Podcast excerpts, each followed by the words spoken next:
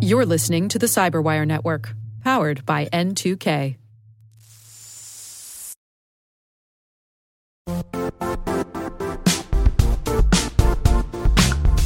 The IT world used to be simpler. You only had to secure and manage environments that you controlled. Then came new technologies and new ways to work. Now, employees, apps, and networks are everywhere. This means poor visibility, security gaps, and added risk. That's why Cloudflare created the first ever connectivity cloud. Visit cloudflare.com to protect your business everywhere you do business.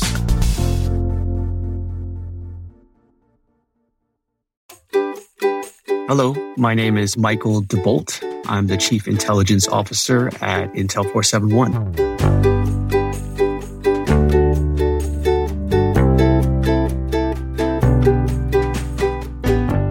It's funny, and I'm not sure how many people know this about me, but um, they're going to know now.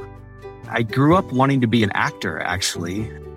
I went to a, a, creative arts academy in elementary school, and I just had this idea of performing on stage. Yeah, I also had other dreams of becoming a baseball player and stuff like that. Um, but cyber and technology was never really part of my mindset.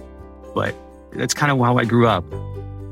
I actually had a minor scholarship to go to Western Michigan University to do theater. And then 9 11 hit. And I quickly realized that uh, there was an opportunity for me to, serve my country in a very meaningful way. And so I made the very natural uh, shift from wanting to become an actor to now going into the Marine Corps as an infantryman within a very short period of time. For whatever reason, looking back on it, I feel like my life purpose has really been all about kind of this relentless pursuit of justice. I've taken some of those things that I've learned and those qualities and, and have been able to translate them into what I do now. But first thing I did was go into the Marine Corps right after high school. And after that, fast forward I, two years, I was a drug care counselor for children who were abandoned by their parents. Fast forward when I got out of the Marine Corps, I remember one day I was driving down the highway and I saw this billboard for Ferris State University and they were advertising for a brand new degree called Information Security and Intelligence. It was a perfect combination of technology, security, and, and law enforcement.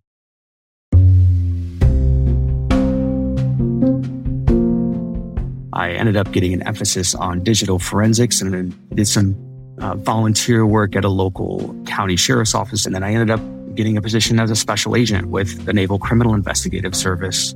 I spent eight years as a special agent with NCIS, working predominantly cyber espionage and cybercrime cases. I was actually the first one to uh, stand up an undercover operation targeting cyber criminals who were targeting the uh, Department of Defense. So a lot of effort and emphasis had been focused on tracking espionage actors. How are they stealing our secrets, the Russians and the Chinese? I realized there was a gap and no one was really looking at the, the cyber crime threat against the Department of Defense.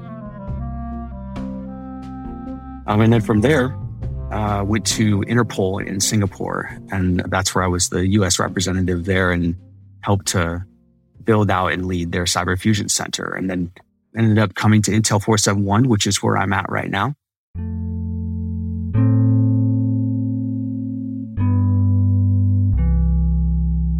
So, my philosophy as a leader is actually very simple. It's all about being a servant leader for me.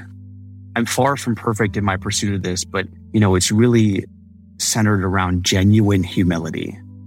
Maybe I don't know the answer or I don't have the best solution. And and that can be hard sometimes because you want to project this image of kind of having it all together, right? You, you want to instill trust in your team because when your people see that you're willing to admit you don't have it all together as a leader and that you're genuinely relying on them as individuals and also as a collective team, that they're more willing to step out of their comfort zone. I feel like whenever I've fallen in the past and made some serious mistakes is when I've tried to take it all on myself and tried to kind of unilaterally make a decision. Of course, you know, being an executive, you have to make some t- tough decisions, but that doesn't mean that you don't ask for input from your team and take a pause and just say, hang on a minute.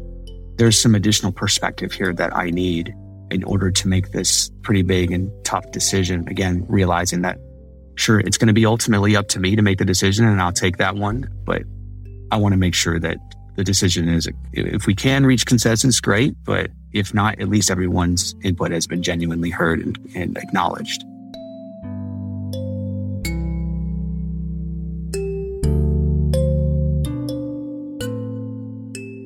I want to wake up every single day and do compelling work and have as much scale and impact as I possibly can with my two hands. And, and, I have to realize that there's only so much that I can personally do. So if people can look back on me and say, you know, he was, he was the one that enabled me or equipped me to make an impact on, on my personal work and then that cascaded down to my team's work. And then it's just this multiplication of a number of different people acting with their own skills and their own abilities to make a change in this world. Then uh, if I can be that force multiplier and help with that, that would be a great result for me.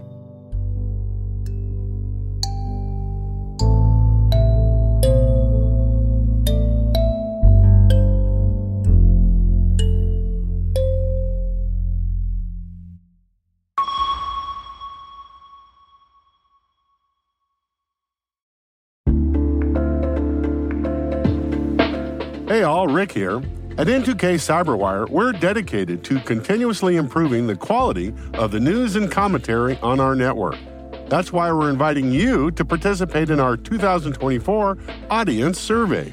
It only takes a few minutes, and your feedback is invaluable. Plus, you'll have the chance to win a $100 Amazon gift card as a thank you for your time. Head on over to cyberwire.com slash survey that's cyberwire.com slash survey to share your feedback now.